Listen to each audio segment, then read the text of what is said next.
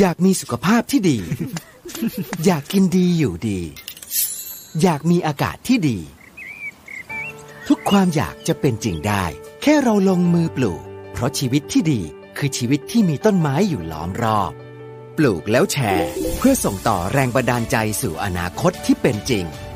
มาร่วมปลูกเพื่อเปลี่ยนไปพร้อมกัน ปลูกที่ใจ เปลี่ยนเพื่อเมืองปตทสารพลังสู่ความยั่งยืน หลีกหนีความวุ่นวายเตรียมแผนไปเรียนประเทศที่น่าอยู่ที่สุดในโลก ที่ที่มีการศึกษาดีเยี่ยมภาษาอังกฤษสำเนียงแท้จริง และค่าใช้จ่ายไม่แพงเลยแคนาดา ประเทศที่มีความปลอดภัยสูง ประชากรเป็นมิตรไม่เหยียดผิว ต่อสายตรงคุยกับ 11 โรงเรียนมัธยมชั้นเยี่ยม และวิทยาลัยมหาวิทยาลัยชั้นนำในงานนิทรรศการการศึกษาแคนาดา อาทิตย์ที่ 18 ตุลาคมนี้ 10นาฬิกา45นาทีถึง 15นาฬิกา45นาทีโรงแรมเรเนซองสี่แยกราชประสงค์ BTS ชิดลมลงทะเบียนล่วงหน้า Line Success Canada สมัครได้ในวันงานและเข้าชมฟรี www.successcanada.org เพิ่มพลังให้เครื่องยนต์ของคุณ ตอบสนองทุกการขับเคลื่อนอย่างสูงสุด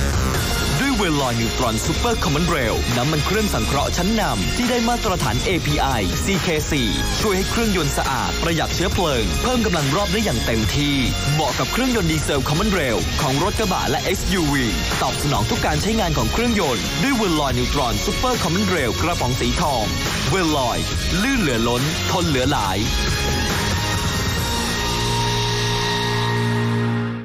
เจาะลึกข่าวเด่น วิเคราะห์เรื่องดัง พร้อมกรุยทางการค้า การลงทุน ตลาดอาเซียนและทั่วโลก ในแง่มุมที่คุณไม่รู้มาก่อน กับผู้เชี่ยวชาญตัวจริง อดุลโชตนิสากร ทุกวันจันทร์ถึงศุกร์เวลา9โมง45 ถึง 10 โมง ในรายการ Global ASEAN ทางมิติข่าว 90.5 Smart News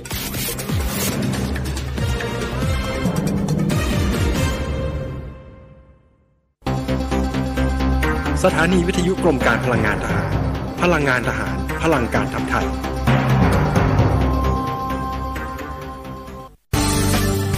รายการ Insider Talk โดยธนงขันทองและทีมงาน น้ำมันเครื่องเวลลอย เวลลอย ลื่นเหลือล้น ทนเหลือหลาย สวัสดีครับ ขอต้อนรับเข้าสู่รายการ Insider Talk ครับ พบกันอีกเช่นเคยนะครับ ทุกวันจันทร์ถึงศุกร์ระหว่างเวลา7นาฬิกา30นาทีถึงเวลา8นาฬิกาทางวิดีข่าว 90.5ดำเนินรายการโดยผมธนงขันทองและทีมงาน วันนี้เราจะมาวิเคราะห์สัมพันธ์ไทยจีนนะครับ หลังจากที่นายหวังอี้ มนตรีแห่งรัฐ และรัฐมนตรีว่าการกระทรวงการต่างประเทศ สาธารณรัฐประชาชนจีนนะครับได้มาเยือนไทยอย่างเป็นทางการนะครับ ระหว่างวันที่ 14-15 ตุลาคมที่ผ่านมา โดยนายหวังอี้นะครับได้มีโอกาสได้เข้าเยี่ยมคารวะ และพูดคุยเจรจากับพลเอกประยุทธ์จันโอชานะครับนายกรัฐมนตรี และรัฐมนตรีว่าการกระทรวงกลาโหมของไทยนะครับในโอกาสที่มาเยือนไทยในช่วงจังหวะเวลาที่เชื้อโควิด -19 นะครับยังคงเป็นปัญหาอยู่สำหรับ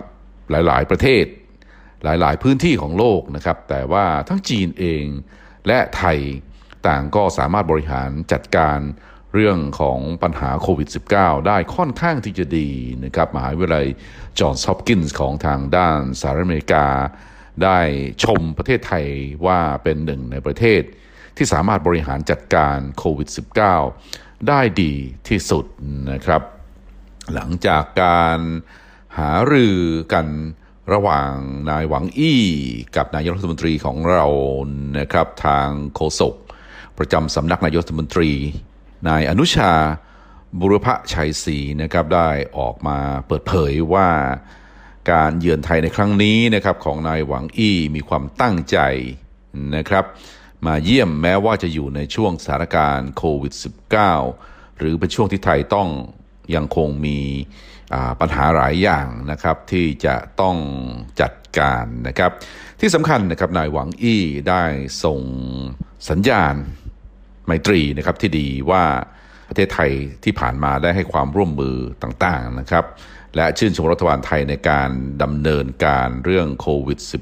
-19 ซึ่งไทยกับจีนก็มีการพูดคุยกันต่อเนื่องนะครับในเรื่องนี้ นอกจากนี้เองก็ได้มีการพูดคุยกันถึงเรื่องความก้าวหน้าในการพัฒนา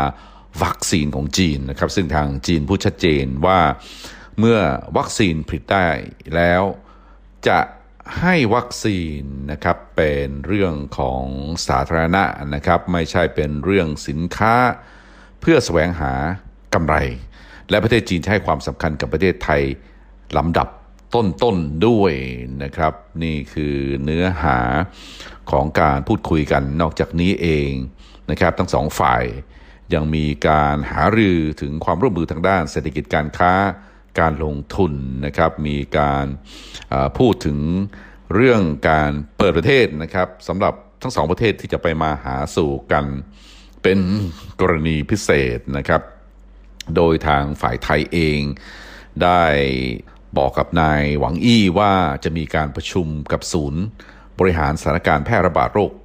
ติดเชื้อไวรัสโคโรนานะครับ เพื่อที่จะหารือรายละเอียดของ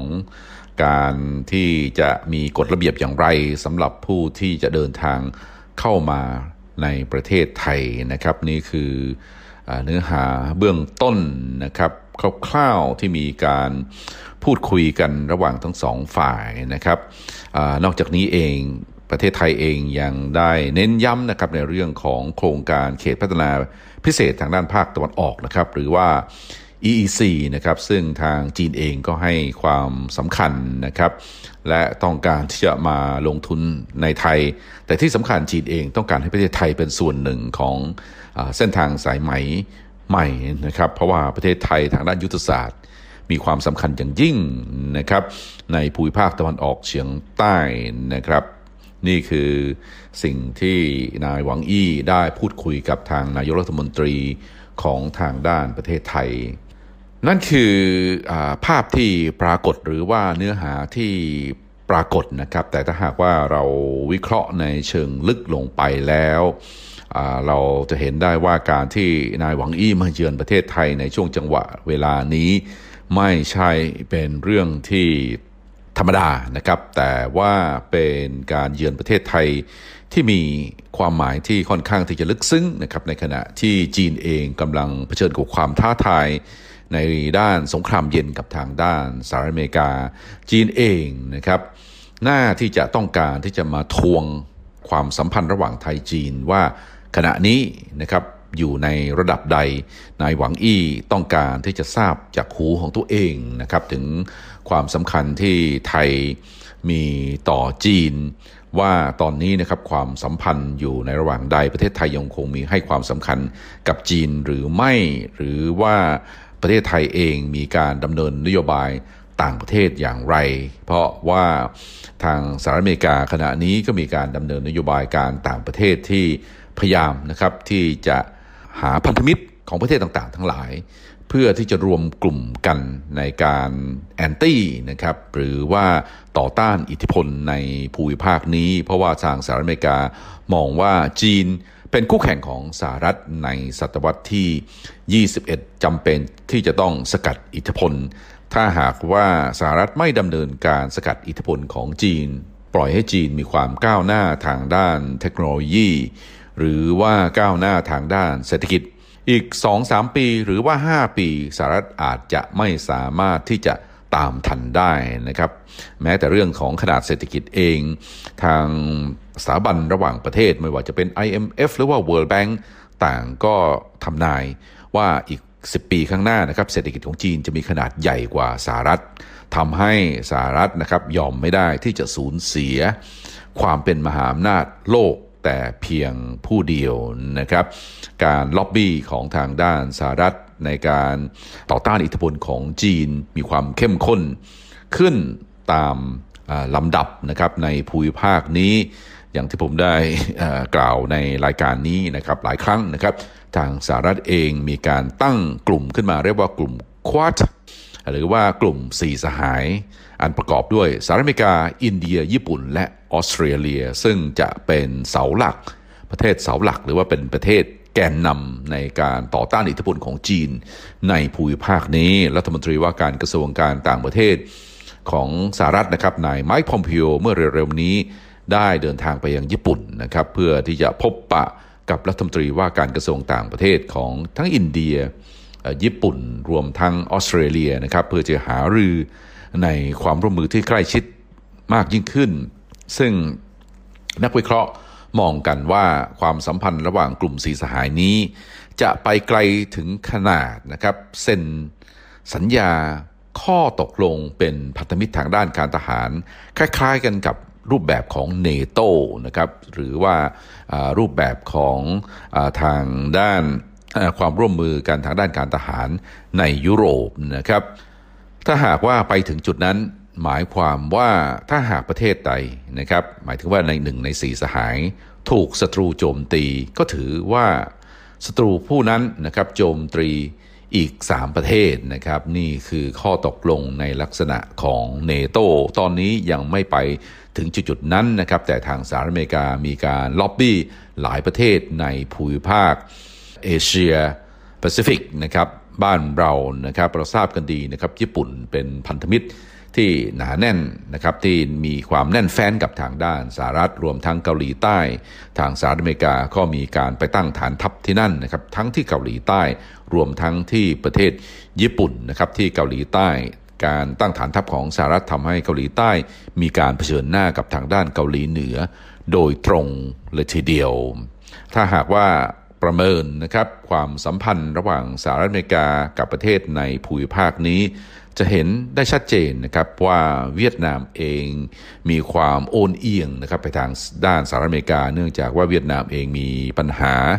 ในเรื่องข้อพิพาทของหมู่เกาะทะเลจีนใต้กับจีนนะครับหมู่เกาะพาราเซลที่ทั้งสองฝ่ายต่างก็อ้าง กรรมสิทธิ์นะครับ เนื่องจากว่าบริเวณนั้นนะครับ นอกจากจะเป็นบริเวณที่เป็นถือว่าเป็นบริเวณยุทธศาสตร์แล้วยังอุดมสมบูรณ์ไปด้วย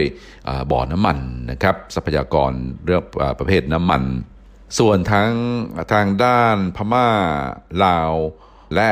แคนเบเดียนะครับหรือว่ากัมพูชา ทั้ง 3 ประเทศนี้นะครับถ้าหากว่าให้ต้องประเมินกันอย่างคร่าวๆนะครับ มีความโน้มเอียงนะครับไปทางด้านจีนมากกว่านะครับในขณะที่เวียดนามมีความโน้มเอียงไปทางด้านสหรัฐอเมริกา เนื่องจากว่าเป็นไม้เบื่อไม่เมากับจีนมาเป็นเวลาช้านานถึงพันปีเลยทีเดียวนะครับในประวัติศาสตร์อันยาวนาน เวียดนามเองก็เคยตกเป็นเมืองขึ้นของประเทศจีนมานานนะครับ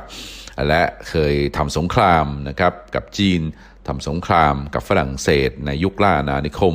ทำสงครามกับทางด้านสหรัฐอเมริกา แต่ตอนนี้นะครับเวียดนามมีความโน้มเอียงไปทางด้านสหรัฐอเมริกา หรือว่าโลกตะวันตกนะครับ ส่วนมาเลเซียเองนะครับถึงแม้ว่าจะเป็นประเทศมุสลิม แต่ว่าก็เคยเป็นอาณานิคมของประเทศอังกฤษนะครับนโยบายการต่างประเทศเรื่องความมั่นคง จึงมีความโน้มเอียงไปทางด้านโลกตะวันตก ส่วนสิงคโปร์ก็ไม่ต้องพูดเลยทีเดียวนะครับ เนื่องจากว่ามีความผูกพัน กับทางด้านสหรัฐอเมริกาและอังกฤษอย่างลึกซึ้งนะครับ อินโดนีเซียเป็นประเทศมุสลิมที่ใหญ่ที่สุดในโลกนะครับ หมายถึงว่าประชากรของอินโดนีเซียมีมากที่สุดในโลก อินโดนีเซียมีความใกล้ชิดกับซาอุดิอาระเบียเป็นพิเศษนะครับ ทางซาอุดิอาระเบียก็มีนโยบายนะครับในการให้ความช่วยเหลือกับประเทศต่างๆ ทั้งหลายที่เป็นมุสลิมด้วยกันนะครับ ทางอินโดนีเซียจึงได้ประโยชน์จากเงินช่วยเหลือจากทางด้านซาอุดิอาระเบีย เราทราบกันดีนะครับซาอุดิอาระเบียมีความใกล้ชิดกับทางด้านอังกฤษ และสหรัฐอเมริกาเป็นพิเศษนะครับอังกฤษเป็นประเทศที่ช่วยซาอุดิอาระเบียก่อตั้งนะครับช่วยราชวงศ์ซาอุนะครับก่อตั้งประเทศซาอุดิอาระเบีย ด้วยเหตุนี้เองนะครับเรื่องนโยบายการต่างประเทศ หรือว่าความมั่นคงของอินโดนีเซียจึงโน้มเอียงมาทางด้านโลกตะวันตกนะครับท่าทีหลายอย่าง ของทางด้านอินโดนีเซียต่อประเทศจีนนะครับในเรื่องหมู่เกาะทะเลจีนใต้ หรือว่าในเรื่องของการประมงนะครับ ก็มีเรื่องของความไม่พอใจกันหลายด้านนะครับ ส่วนฟิลิปปินส์เองนะครับเป็นประเทศที่เป็นเมืองขึ้นของอทางด้านสเปนนะครับรวมทั้งสหรัฐอเมริกา ตอนนี้นะครับก็พยายามที่จะสลัดเพื่อรักษานะครับความเป็นกลางแต่ก็ยากลำบากนะครับ โดยเฉพาะอย่างยิ่งประธานาธิบดีโรดริโกดูเตอร์เตนะครับพยายามที่จะเสริมสร้างความสัมพันธ์ระหว่างฟิลิปปินส์กับจีนรวมทั้งกับทางด้านรัสเซีย แต่ก็ไปไม่ค่อยที่จะรอดเนื่องจากอิทธิพลของทางด้านสหรัฐ ในแวดวงของทางด้านฝ่ายความมั่นคง ฝ่ายสภา ฝ่ายทางด้านการทหารของฟิลิปปินส์ค่อนข้างที่จะลึกซึ้งนะครับบรูไนก็ไม่ต้องพูดถึงนะครับบรูไนก็มีนโยบายที่ใกล้ชิดกับทางด้านโลกตะวันตก หรือว่าอังกฤษนะครับ เหลือประเทศไทยนะครับ ซึ่งตอนนี้ก็ดูไม่ออกนะครับว่าสองจิตสองใจ ซึ่งประเทศไทยเราเองก็มีการดำเนินนโยบายการต่างประเทศที่ค่อนข้างที่จะสุขุมแล้วก็ลึกซึ้งไม่ได้แสดงท่าทีที่ ชัดเจนว่าอยู่ฝ่ายใดหรือว่าเอาฝ่ายใดนะครับ ทางด้านเศรษฐกิจเราก็มีความสัมพันธ์ที่ดีกับทางด้านจีน เพราะว่าก็เป็นเพื่อนบ้านกันนะครับเราก็ได้ประโยชน์จากทางด้านจีน ทางด้านสหรัฐอเมริกาเองนะครับก็เข้ามามีสัมพันธ์กับประเทศไทยมาเป็นเวลาช้านานนะครับด้วยเหตุนี้เองนายหวังยี่นะครับซึ่งเป็นรัฐมนตรีว่าการกระทรวงการต่างประเทศของจีนเอง มีอยู่ความรู้สึกกดดันนะครับ กดดันที่ว่าทางสหรัฐอเมริกาดำเนินนโยบายการต่างประเทศ ปิดล้อมจีน เพราะฉะนั้นเองจึงต้องเดินทางหรือว่าเดินสายนะครับ เพื่อที่จะพูดคุยกับประเทศที่เป็นเพื่อนบ้านนะครับเพื่อที่จะสร้างความเข้าใจเพื่อที่จะสร้างสัมพันธ์นะครับอย่างน้อยนะครับถ้าหากว่าไม่เทไพ่นะครับมาทางด้านจีนทั้งหมดนะครับ ไม่ได้ทุ่มสุดตัวแต่อย่างน้อยนะครับก็วางตัวเป็นกลางนะครับ นี่คือสิ่งที่ทางจีนเองต้องการที่จะเห็นนะครับ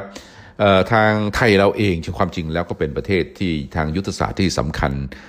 สำหรับประเทศจีนนะครับ เนื่องจากว่าจีนเองไม่มีทางออก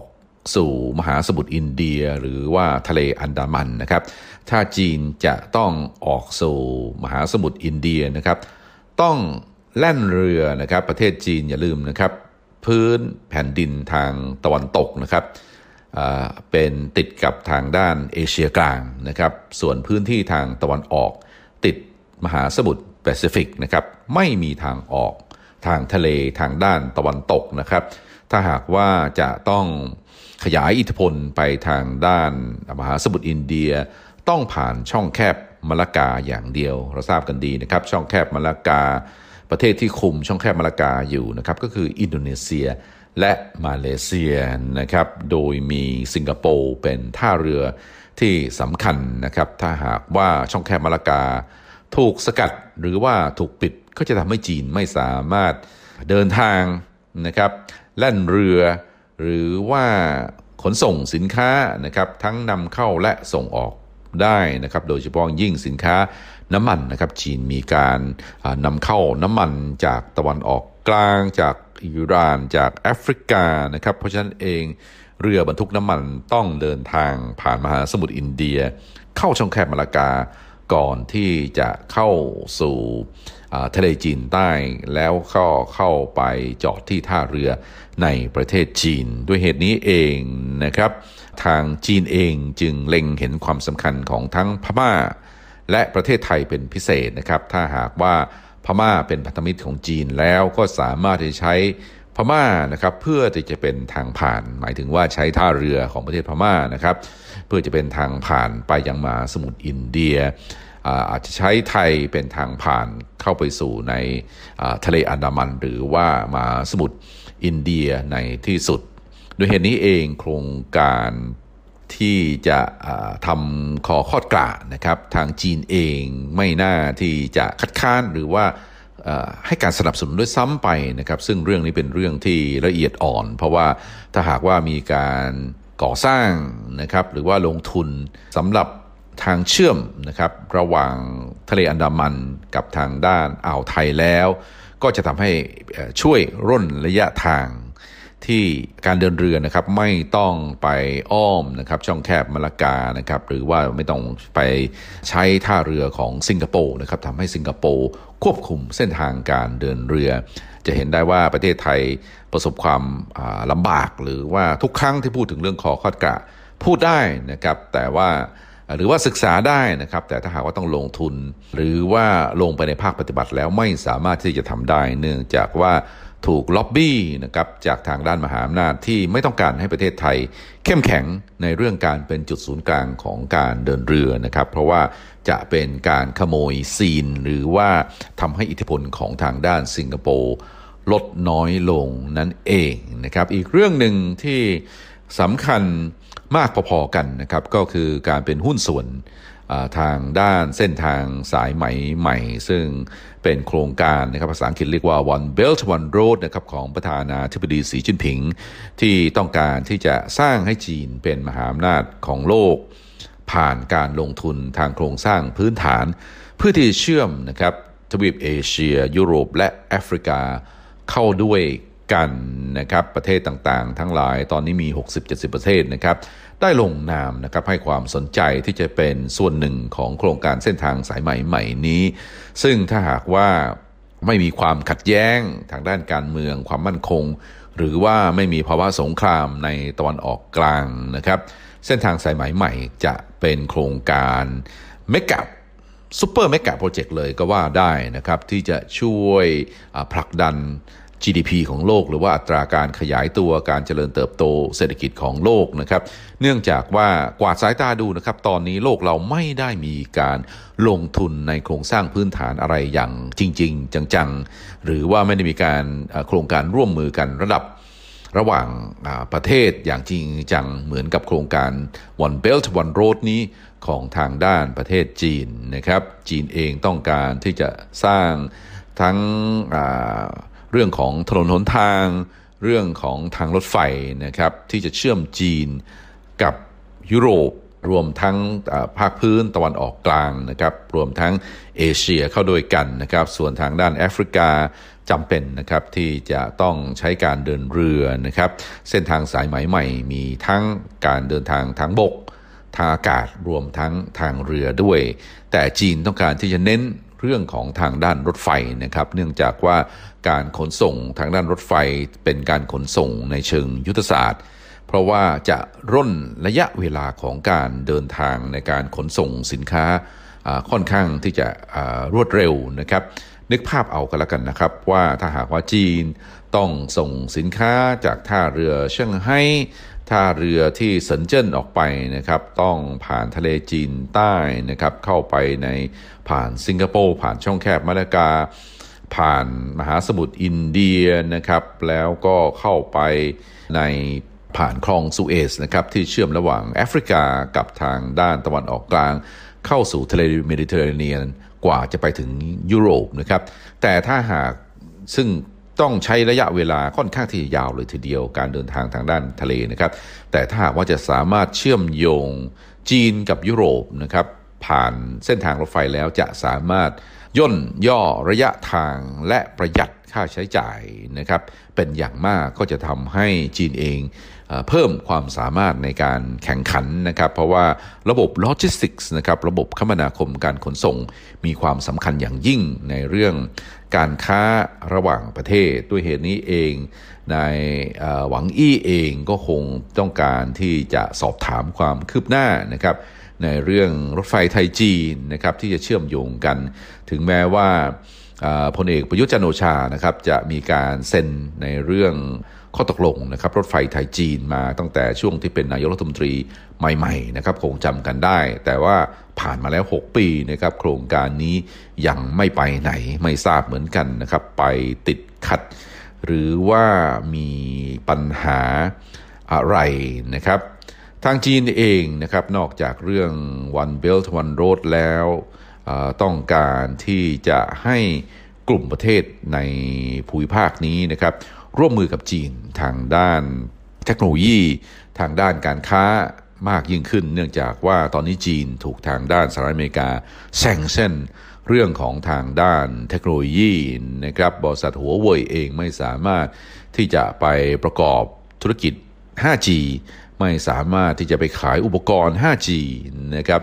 ในประเทศสหรัฐได้รวมทั้งนะครับรัฐบาลทรัมป์เองก็สั่งแบนไม่ให้นะครับเจ้าหน้าที่รัฐนะครับของทางด้านสหรัฐอเมริกาซื้อโทรศัพท์หัวเว่ยโดยอ้างว่าอุปกรณ์โทรคมนาคม หรือว่าอุปกรณ์ 5G ของ ของจีน เป็นส่วนหนึ่งนะครับของการสอดแนมของอรัฐบาลจีนนะครับซึ่งมีอิทธิพลเหนือบริษัทของจีนนะครับนี่คือข้อกล่าวหาของทางด้านสหรัฐ โดยไม่ได้มีการโชว์หลักฐานมายันแต่ประการใดนะครับ จีนเองจึงช่วงนี้นะครับจึงหันมาเร่งนะครับตลาดภายในนะครับ พัฒนาเทคโนโลยีแบบก้าวกระโดดนะครับ ถ้าหากว่าประเทศไทยสามารถที่จะเชื่อมโยง กับจีนนะครับในเรื่องของเทคโนโลยีนะครับไม่ว่าจะเป็น 5G ซึ่งในเรื่อง 5G ก็มีความคืบหน้าแล้ว เนื่องจากว่าเมื่อไม่นานมานี้นะครับบริษัทหัวเว่ยเองได้ประกาศว่าได้ถอนนะครับการลงทุนในโครงการวิจัยนะครับสถาบันวิจัยและนวัตกรรมในเรื่อง 5G ที่ประเทศออสเตรเลีย เนื่องจากว่าออสเตรเลียมีการดำเนินนโยบายการต่างประเทศที่ เป็นปฏิปักษ์กับทางด้านจีนทำให้จีนหันมาให้ความสนใจกับประเทศไทยนะครับ โดยประเทศไทยจะเป็นประเทศแรกนะครับ ที่ทางหัวเว่ยลงทุนนะครับ 5G ต่อไปจะมีความสำคัญเป็นอย่างยิ่งนะครับ ขณะนี้จีนเร่งนะครับที่จะติดตั้งระบบ 5G เนื่องจากว่าความเร็วของระบบนะครับ mobile network นะครับของ 5G เร็วกว่าระบบ 4G เกือบ 10 เท่าตัวเลยทีเดียวนะครับธุรกิจบริการใดนะครับที่ใช้ 5G ก็จะมีความสามารถก็จะมีความสามารถในการแข่งขันมากกว่าธุรกิจที่พึ่งพาระบบ 4G นะครับด้วยเหตุนี้เองนะครับทางสหรัฐอเมริกาจึงมีความกังวลใจเป็นอย่างมากเลยทีเดียว ในการพัฒนาแบบก้าวกระโดดของจีน เรื่องของเทคโนโลยี 5G นะครับ แต่ว่าถ้าหากว่าไทยเราเองนะครับมีการใช้ของระบบหัวเว่ยอย่างเต็มที่นะครับ ระบบของไทยก็จะมีการพัฒนานะครับความร่วมมืออื่นๆในเรื่องของอนอกจากเรื่องวัคซีนโควิดนะครับอันกล่าวมาแล้ว เรื่องของทางด้าน 5G เรื่องของทางด้าน AI นะครับรวมทั้งเรื่องของรถยนต์ไฟฟ้า หรือว่ารถยนต์ไร้คนขับ ซึ่งจะเป็นเรื่องของทางด้านอนาคตจีนเอง ตอนนี้เริ่มมีการใช้รถยนต์ไฟฟ้าแพร่หลายค่อนข้างที่จะมากแล้วนะครับ ซึ่งจะเป็นการประหยัดพลังงานนะครับ สอดคล้องกับแนวโน้มของโลกว่าต่อไปนะครับจะเน้นในเรื่องของ Green เทคโนโลยีนะครับหรือว่าเทคโนโลยีสีเขียวนะครับเทคโนโลยีที่ไม่ทำลายสิ่งแวดล้อม ไม่ปล่อยก๊าซคาร์บอนไดออกไซด์เข้าไปในชั้นบรรยากาศนะครับ ซึ่งก็จะอสอดคล้องกันนะครับ ซึ่งความสัมพันธ์ระหว่างไทยกับจีนก็ต้องเลือกนะครับจุดแข็งของจีนนะครับเพื่อที่จะไทยเราเองจะได้ประโยชน์นะครับ ไม่ว่าจะเป็นเรื่องการท่องเที่ยวเรื่องของทางด้านเทคโนโลยีนะครับ เรื่องของโครงการเส้นทางสายไหมใหม่ ซึ่งก็ต้องวัดใจรัฐบาลของพลเอกประยุทธ์จันโอชาว่า จะยังคงเดินหน้าเพื่อที่จะกระชับสัมพันธ์กับจีนให้เพิ่มมากขึ้น หรือว่าจะอยู่เฉยๆหรือว่าจะตีกันเชียงนะครับท่ามกลางสงครามเย็นระหว่างมหาอำนาจจีน และมหาอำนาจสหรัฐอเมริกาครับ ติดตามรายละเอียดและเรื่องราวต่อไปนะครับจากรายการ Insider Talk ได้ทุกวันจันทร์ถึงศุกร์เวลาเดียวกันนี้ทางมิติข่าว 90.5สำหรับวันนี้ต้องขอลาไปก่อน สวัสดีครับ